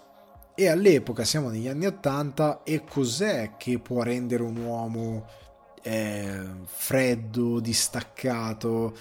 La televisione la televisione che all'epoca aveva raggiunto ormai un picco di popolarità come scatola malefica, diciamo che eh, era il punto di riferimento per l'informazione, per le news, eh, per vedere cose in televisione che ipnotizzava la gente, la gente ormai si comprava i tavolini pasto come si vedeva nei Simpson per guardare la televisione. Infatti se guardate le mie stagioni dei Simpson, le prime stagioni dei Simpson, la televisione che funziona è, è, è tutto per loro come era per me, perché io sono fissato con la televisione, perché la televisione era tutto quando ero bambino, era un, questo dio mitico che ti dava tutto quello che volevi. E in quell'epoca di enorme boom economico, dell'esplosione di questo tipo di intrattenimento, essere come Frank Cross, eh, quindi uno Scrooge moderno, significava essere un presidente di una rete televisiva che era disposto, pur di, pur di attirare l'attenzione del pubblico, a tutto, di essere disumano e il corrispettivo di oggi quale può essere? Perché quella cosa faceva funzionare il film. Il fatto che Frank Cross girasse così bene, che il suo Scrooge esisteva perché c'era questa modernizza- modernizzazione, perché Tiny Tim era il figlio della sua segretaria che aveva perso l'uso della parola perché aveva un trauma, eccetera, eccetera, e lui non gli fregava niente. Eh, era una cosa che funzionava su più livelli e che era aderente al presente e che comunque se lo guardi ancora oggi quel film è straordinariamente attuale perché alla base ha Dickens che è immortale, cioè lui ha scritto un'opera che finché non arriveremo, a meno che non c'è niente prima all'universo, eh, a un momento, o non ci annientiamo prima da soli, quando forse un giorno nel 4500-270 saremo super evoluti, saremo una società eh, inimmaginabile oggi dove tutto è in armonia e perfetto, l'essere umano è meravigliosamente descritto nella sua ehm, pasta in quel film di Dickens ed è straordinario in particolar modo per i lati positivi, perché è molto positivo poi quello che ci racconta Dickens, i lati migliori dell'umanità, ok? Però oggi cosa devi fare? per riportare quel, quel tipo di racconto cambiare Scrooge. Infatti il loro eh, protagonista che è Clint Briggs è perfetto perché lui è questo CEO di questa società di, di comunicazione che è lo strumento di oggi. Perché dalla comunicazione passa tutto. La comunicazione oggi è Dio.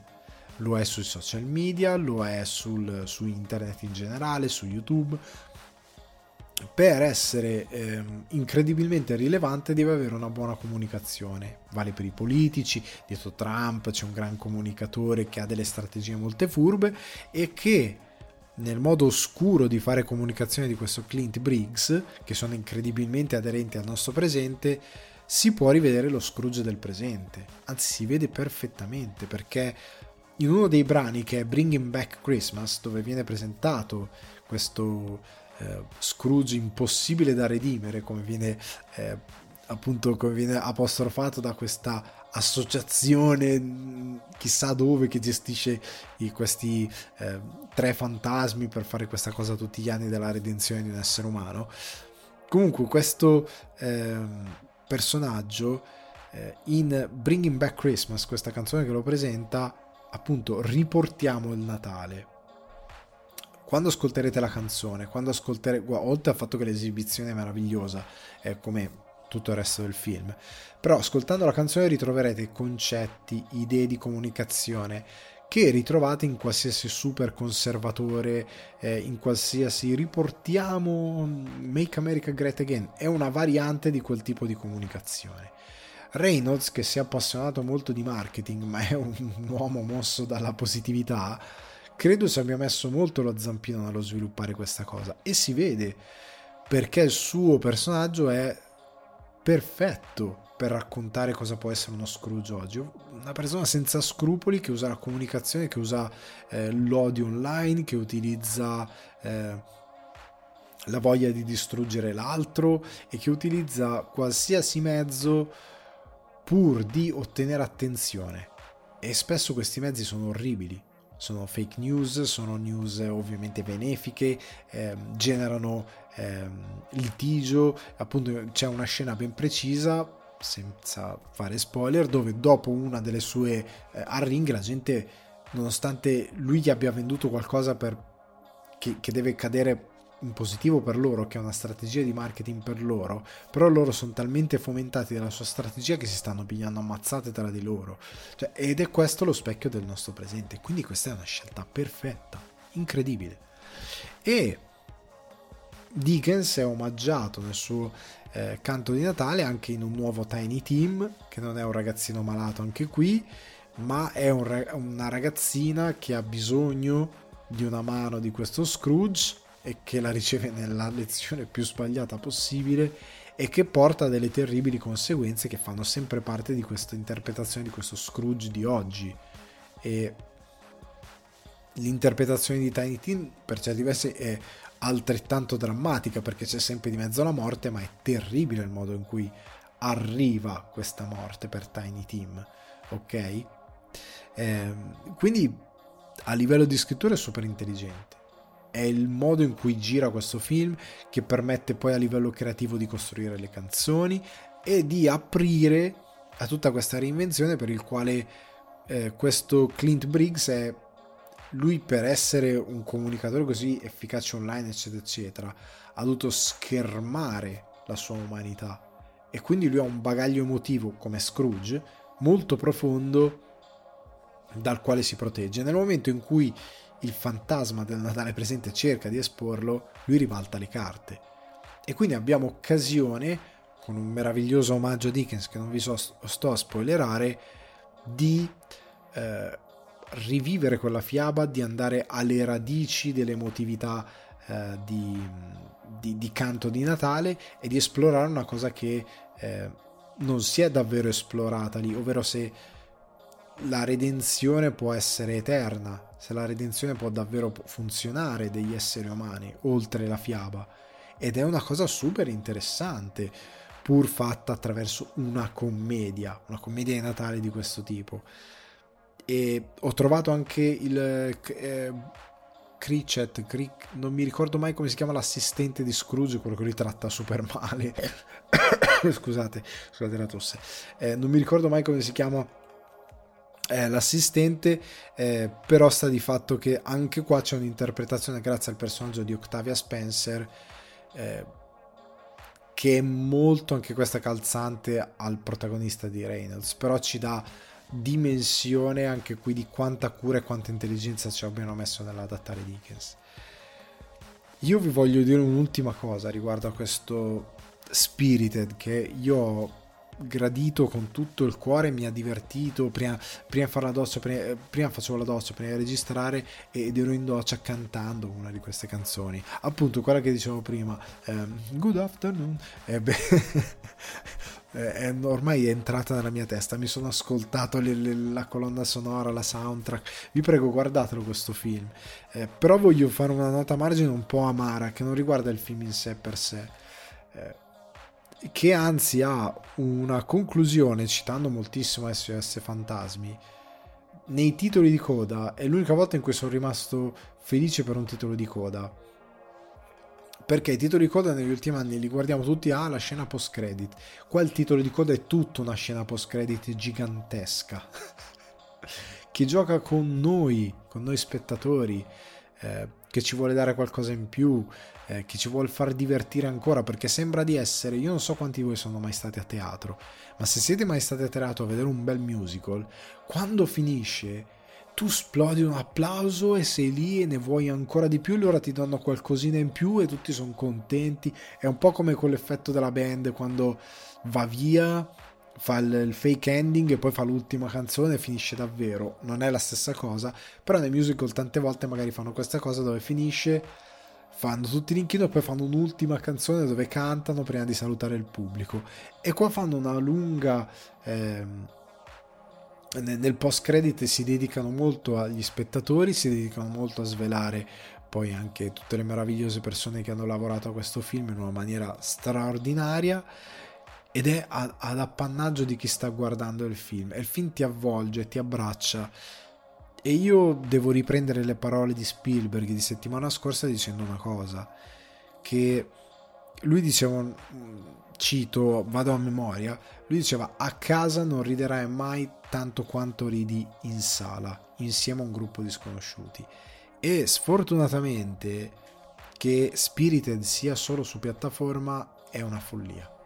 Cioè per quanto mi riguarda questo è un film talmente coinvolgente, bello, ben realizzato, ben pensato anche a livello di musica, eccetera, eccetera, anche a livello di regia, eh, curato in modo intelligente, che è un crimine non vederlo in sala. Negli Stati Uniti è andato forse per una settimana in qualche sala, però da noi no.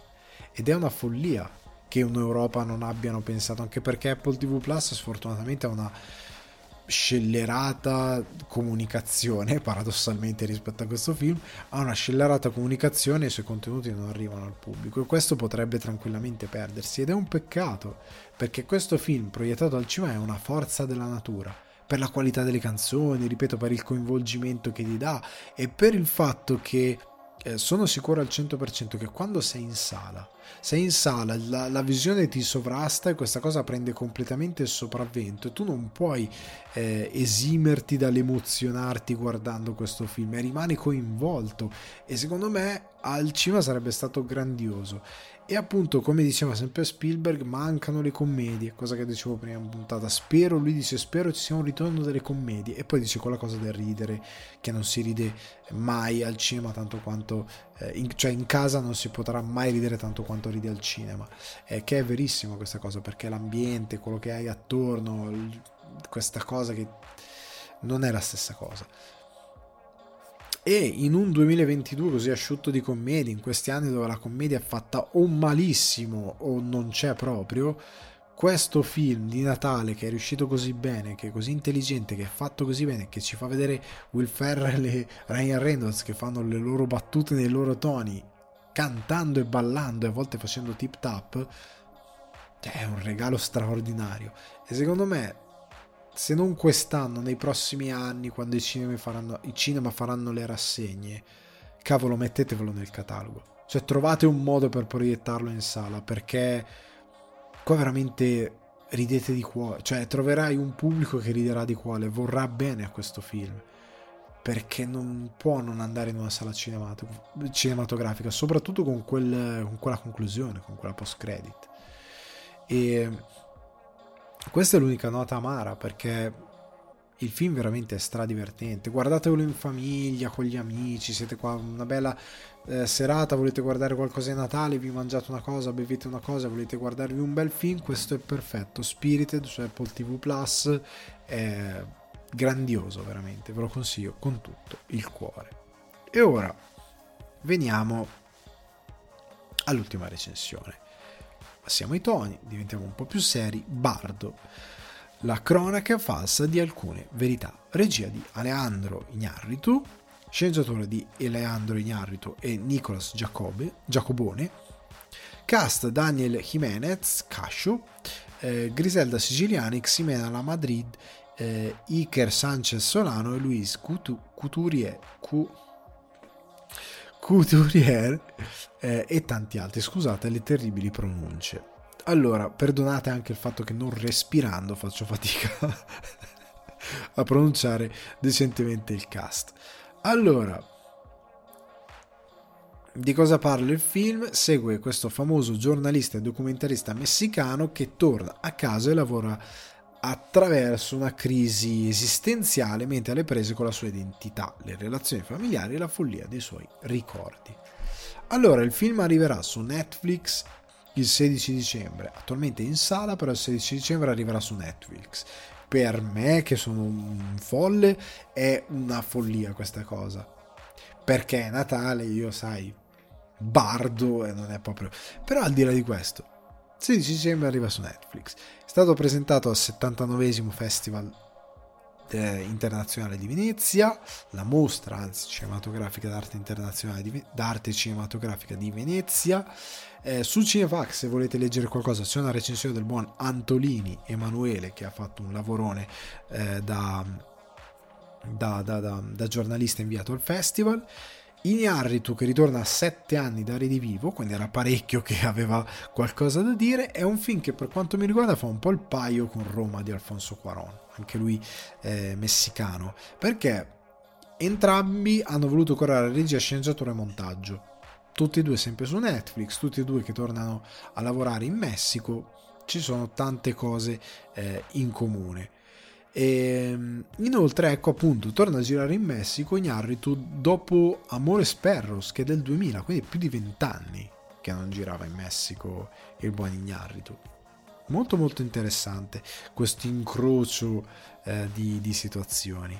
Comunque, Bardo, Bardo, Bardo. Ecco, altra cosa rispetto alle reaction di Venezia, considerate che sono stati tagliati 22 minuti dal film. Da quello che mi, che mi, è stato anche detto dal buon Emanuele che mi ha eh, aggiornato a riguardo molta parte riguarda il finale. Credo 18 minuti questi 22 solo dal finale sono stati tolti se le mie informazioni sono accurate. E ehm, posso dire che a scatola chiusa percependo il ritmo del film il finale con 18 minuti in meno è perfetto. Hai fatto bene in Harry, non so cosa ci fosse prima, ma se ci avessi messo quei 18 minuti in più ti avrei ammazzato, devo dire la verità, perché invece così com'è il finale è organico, perfetto, funziona. Ok?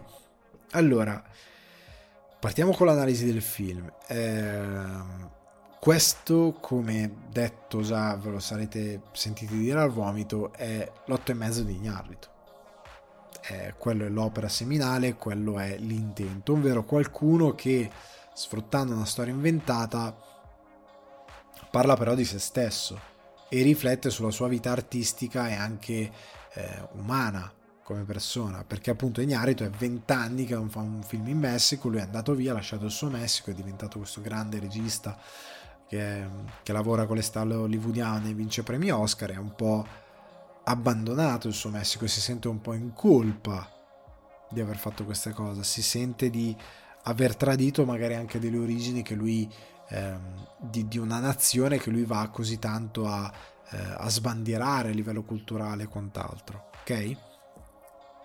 Però, eh, anzi, tanto quanto L'otto e mezzo di Fellini è un film eh, surreale, onirico, più pur avendo una quadratura nella scrittura, ok?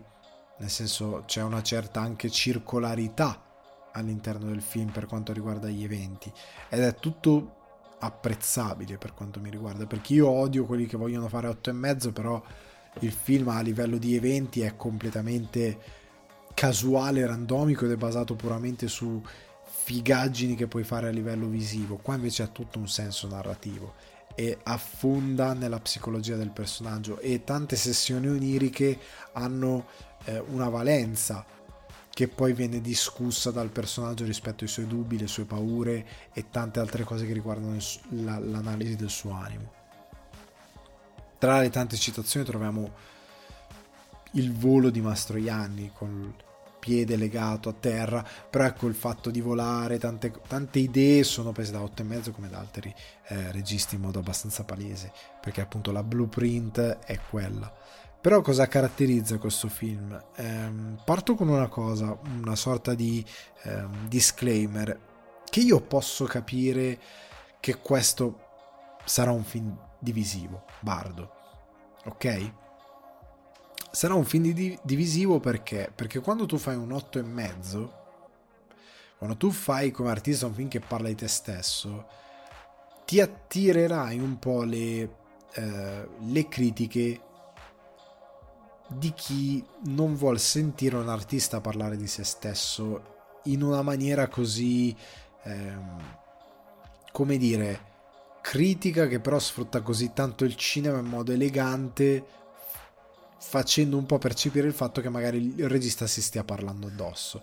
Sì, parli di te stesso, ti critichi, ma intanto vuoi esercitare un gran cinema e romanzare in un modo molto eh, altisonante e molto magari un po' eh, austero in modo creativo e magari eh, autoindulgente quello che stai raccontando. Quindi stai andando un po' oltre l'idea di eh, un po' il Thomas Anderson che racconta la sua età eh, più, più, più, come dire, più ispirata, più frizzante, più eh, spensierata, quella che lui predilige attraverso qualcun altro che però in parte è esistito davvero e non è lui e attraverso un racconto che si fa di verità, che è romanzato ma non è assurdo.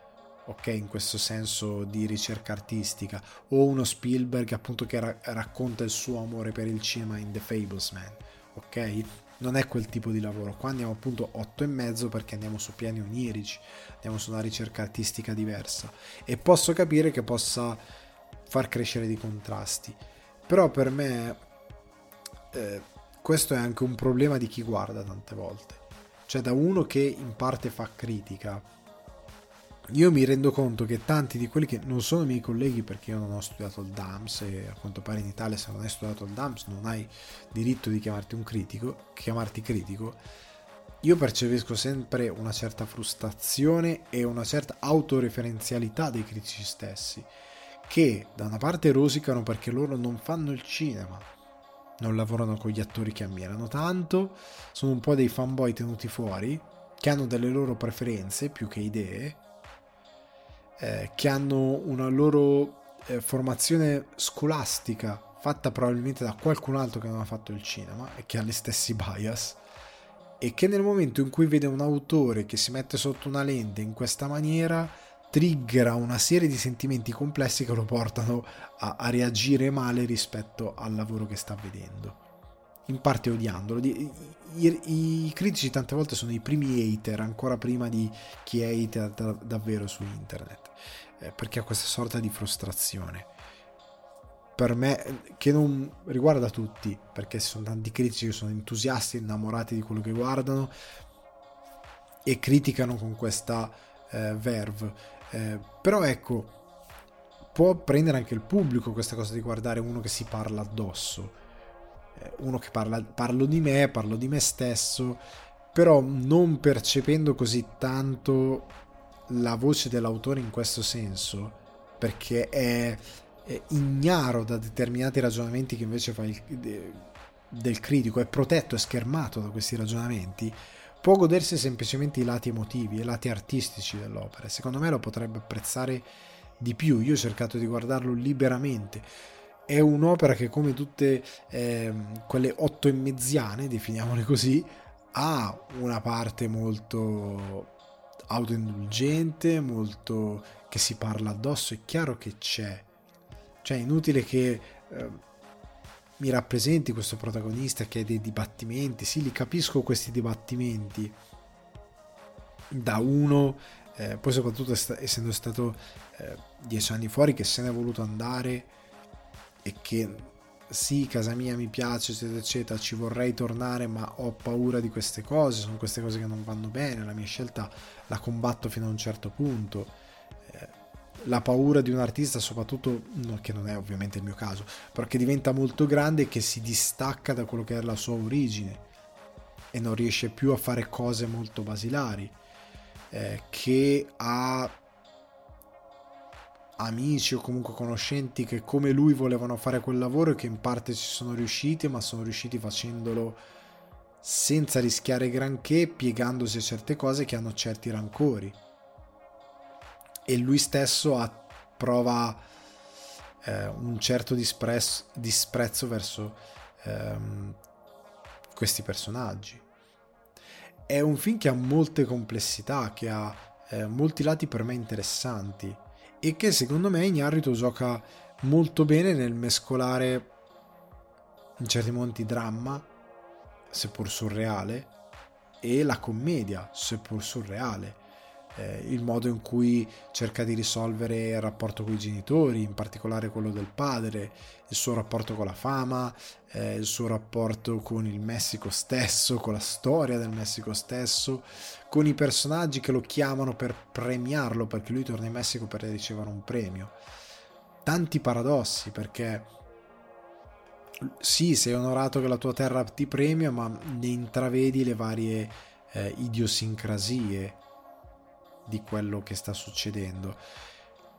E um, mi è piaciuto anche come nella rappresentazione dell'assurdo, del dolore, della perdita, perché qua si parla anche di dolore e di perdita, una scena che mi ha veramente spaccato il cuore, con un utilizzo tra l'altro intelligente dei VFX, non invasivo e che, sia, che sono d'aiuto al, al regista e non un impiccio e c'è una scena meravigliosa riguardo appunto la perdita e il cordoglio eccetera eccetera molto commovente.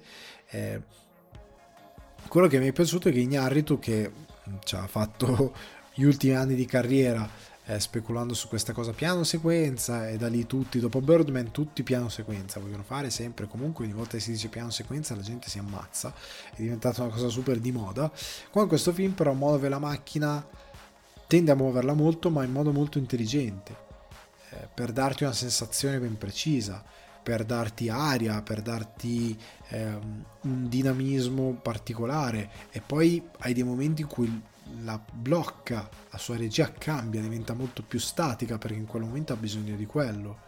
Eh, hai dei momenti in cui eh, fotografia regia lavorano per rendere tutto surreale per portarti in un posto completamente diverso perché in modo organico la, qua il piano sequenza è più concettuale che effettivamente di esecuzione perché il film va da un momento all'altro poi anche in questa circolarità in una maniera così morbida per molti versi che sei in un flusso di coscienza.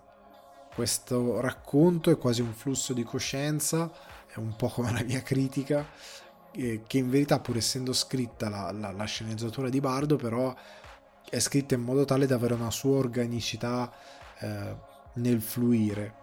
Anche se devo dire la verità questo film di due ore e 30 poco più di due ore e mezza eh, in alcuni momenti secondo me ho accusato un po' eh, l'idea che lui dovesse forse lavorare in certi casi sul, eh, sul ritmo di alcune cose, ma una sensazione che ho avuto secondo me da prima visione perché certi intenti sono difficili da catturare. Cioè certe scene ho detto, cavolo, però qua poteva lavorare di sintesi. Poi ripensandoci ho detto, sono quasi che sicuro che se lo riguardo al secondo rewatch questa cosa mi influisce strabene. Perché comprendo di più l'intento che qua mh, Ignarritu stava impiegando. E quindi in verità non è giusto che debba essere così asciutta ma va bene così. E quella forse è l'unica cosa che mi sento di contestare oltre alle cose che ho già detto cioè il fatto che il film per sua natura deve andare avanti al fatto che sarà un po' eh, autoindulgente che sarà molto eh, egocentrico che sarà eh, che farà dei ragionamenti che possono essere ostici per lo spettatore ok questo continuo punirsi dell'artista per delle cose che molti artisti risolvono facilmente. Ok? Cioè, ti verrebbe di dargli un calcio nel, nel derrière al buon Ignarritu perché ci sono tanti artisti che pur, pur essendo dei grandi artisti ed essendo molto famosi vivono con molta più umiltà diciamo così la loro condizione eh, vivono con molta più serenità. E, e, forse se arrivi a questo livello di rimpianto è perché evidentemente eh, non hai concepito così bene la tua figura. Beh, forse ti sei montato davvero la testa. E poi allora arrivi un po' a disprezzare anche questo film. Perché ricerca troppo cose in un personaggio che probabilmente non è così interessante e profondo come credi di essere non lo so, è un ragionamento che si attorciglia.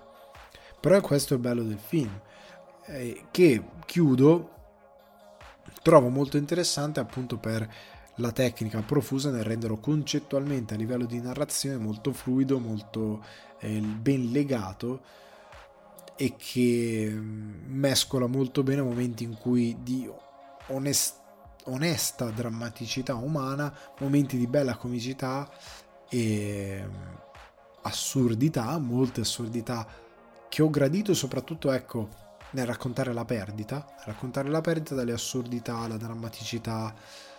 Mi è piaciuto il modo in cui sono state pensate alcune cose, perché non diventa inutilmente pesante. Ci sono eh, film e altri eh, contesti dove certi argomenti vengono trattati in una maniera che magari è altrettanto giusta, però che puoi percepire come troppo pesanti sullo spettatore perché non sono davvero risolti certi, sentimenti o magari non sono davvero capiti. Qua io invece trovo un'intelligenza nel rappresentare il rinunciare, non il rinunciare a lasciare andare certe cose. Mi è piaciuto molto come ha interpretato queste cose. Quindi Bardo, ragazzi, eh, Scusate se magari sono stato troppo semplicistico nella mia recensione, però cioè, sono due ore e mezza di film qua per fare un'analisi più e una recensione più ehm, approfondita bisognerebbe riguardarlo, prendersi carta e penna, segnarsi tante cose. È una cosa che guardandolo al cinema non puoi fare così. Quindi vado su una recensione molto più ehm, di questo tipo cercando di farvi capire che comunque a me il film è piaciuto molto, io l'ho gradito, è uno dei film più interessanti del 2022, grazie che è arrivato, anche se io so nel mio cuore che nei dramma ci sarà un chiaro vincitore, io mi aspetto grandi cose da questo chiaro vincitore, credo non mi deluderà, però Bardo è un gran bel film, se potete e avete occasione guardatelo al cinema, altrimenti dal 16 dicembre, pieno Natale, quest'anno è Natale che tutti stanno cercando di sabotare tra Coppa del Mondo che non interessa a nessuno e Bardo. 16 dicembre però lo trovate su Netflix. E ora ragazzi questa puntata si conclude. Vi ricordo che se volete supportare sul divano di Ale le mine di espansione per un giardino zen migliore potete farlo su patreon slash patreon.com slash sul divano di Ale altrimenti tenete a mente che sul divano di Ale è un confortevole piacere da condividere con gli amici appassionati di cinema e televisione che potete trovare su Spotify, iTunes, Apple Podcast, Amazon Music e Acast. Seguite anche il canale YouTube Alessandro Di Guardi per i contenuti esclusivi e ricordate di iscrivervi e attivare la campanella. Un caloroso saluto dal vostro host Alessandro Di Guardi.